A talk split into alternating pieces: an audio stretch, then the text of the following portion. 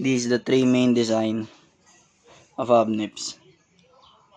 And these are the three different types of aviation snips. The three main designs you will come across are straight, left, and right cut snips. But there are other variations in their design.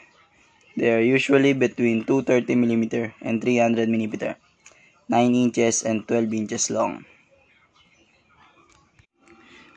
Aviation snips are designed for cutting a variety of tough materials and in different direction. Because of this, they come in a few different designs. So you should be able to find a pair of snips to suit the job you need them for. What are the most common types of aviation snips? Is the straight, left, and right cut snips. But there are any variation in their design.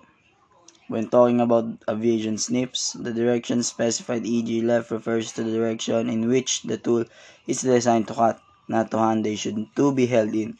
The waste material will exit on the specified side, and the rest of the material will be kept straight. Aviation snip can be used in both hands, although they are usually designed to be used in the right hand.